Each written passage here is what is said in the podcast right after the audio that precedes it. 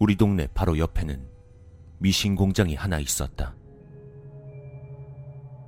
공장 내부에는 요란한 미싱 소리가 매일같이 들려왔고 위생복같이 생긴 작업복을 입은 아주머니들이 공장 안에서 미싱을 돌렸다.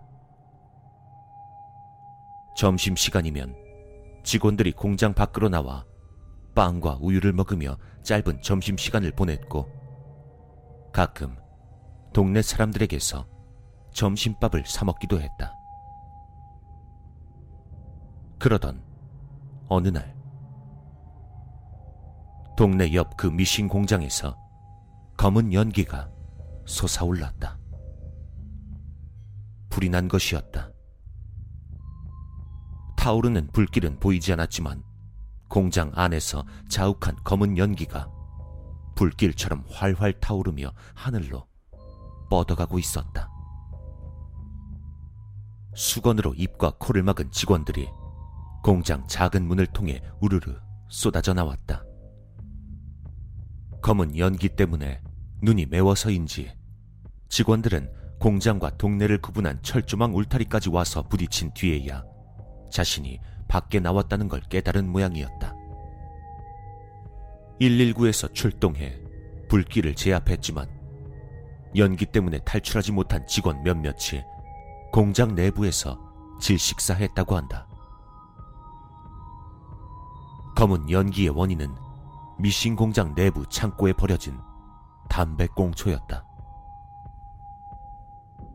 출고를 앞둔 재고 물품들 옆에서 누군가 담배를 피우고 버린 꽁초가 물품 사이로 들어갔고 거기서 불씨가 조금씩 살아나 불길이 일어나며 유독가스가 발생했다.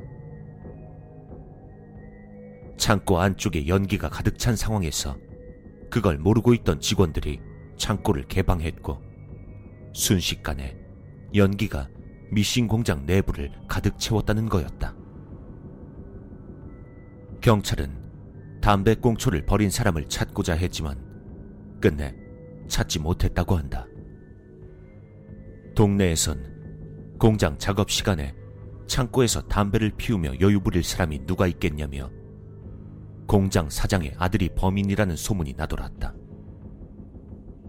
가끔씩 직원들이 마을에서 점심을 먹을 때 사장 아들이 아버지가 안 볼 때면 창고에서 농땡이를 피운다는 이야기를 자주 했기 때문이었다.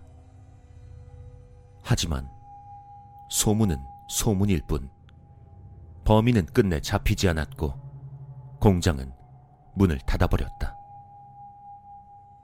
밖에서 보기에도 검게 그을린 자국이 심해서 건물을 다 부수고 새로 지어야 할 판이었다. 공장 사장이 몇 달 뒤에 거기에 큰 의류 창고 겸 매장을 만들어 아들에게 운영을 맡긴다는 얘기를 했기 때문에 동네 사람들 사이에서 떠돌던 소문도 사그라들었다. 공장 건물은 그렇게 몇 달간 방치되게 되었는데 그 사이 그 건물은 동네 초등학생들의 대단한 관심을 끌게 되었다. 변변찮은 놀이시설이 없던 동네 초등학생들에게 있어서 학교 운동장 다음으로 넓은 놀이터가 생긴 셈이었다. 대낮에 초등학교 3학년짜리 아이들이 축구공 하나만 덜렁 가지고 그 공장으로 들어갔다. 검게 그을린 미신 공장 건물 입구와 공장 철조망 울타리를 각각 골대 삼아 두 패로 나뉘어 축구를 시작했다. 공을 쫓아 몰려다니던 아이들. 마침내 철조망 쪽을 골대로 한 아이들 배중 하나가 슛을 했다. 골키퍼를 맡은 A라는 아이가 있었지만 일명 깍두기. 운동신경이 있을 리가 없었다. 공은 결국 A를 지나쳐 미신 공장 건물 내부로 들어가 버렸다. 골키퍼를 향한 같은 편의 비난이 날아왔고 공은 결국 A가 가지고 나오게 되었다. 다른 아이들은 그동안 공장 앞에 서서 누가 잘했다 못했다 이야기를 나누며 아이가 공을 가지고 나올 때를 기다렸다. 하지만 아무리 기다려봐도 A가 나오지 않았다. 처음엔 짜증을 내던 아이들도 시간이 길어짐에 따라 두려움을 느끼고 있었다. 건물 입구에 서서 A의 이름을 연신 불렀지만 대답은 없었다. 결국 패거리 중 가장 덩치가 큰 B가 선봉이 되어 다 같이 안으로 들어가기로 했다. 공장의 내부는 화재 때 발생한 검은 연기 때문에 전부 검게 칠해진 상태였다. 천장도, 바닥도, 기계들도 모두 새까맸다. 아이들은 천천히 손을 잡고 일렬로 들어갔다. 줄 맨 끝에 아이는 공장 입구에 서 있기로 했다. 공장 안으로 들어가 제일 먼저 비의 눈이 점점 어둠에 익숙해지며 공장 한복판 미싱 기계들 사이에 홀로 쪼그려 앉아 있는 A를 발견했다. A는 땅에 떨어져 있는 공을 짚고는 가만히 쭈그려 앉아 있었다. 야, 너 거기서 뭐해?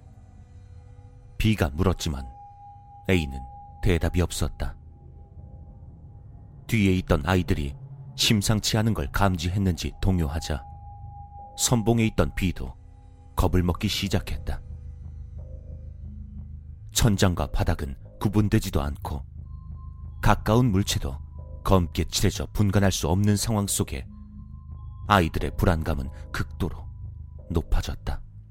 공 찾았으면 빨리 나와.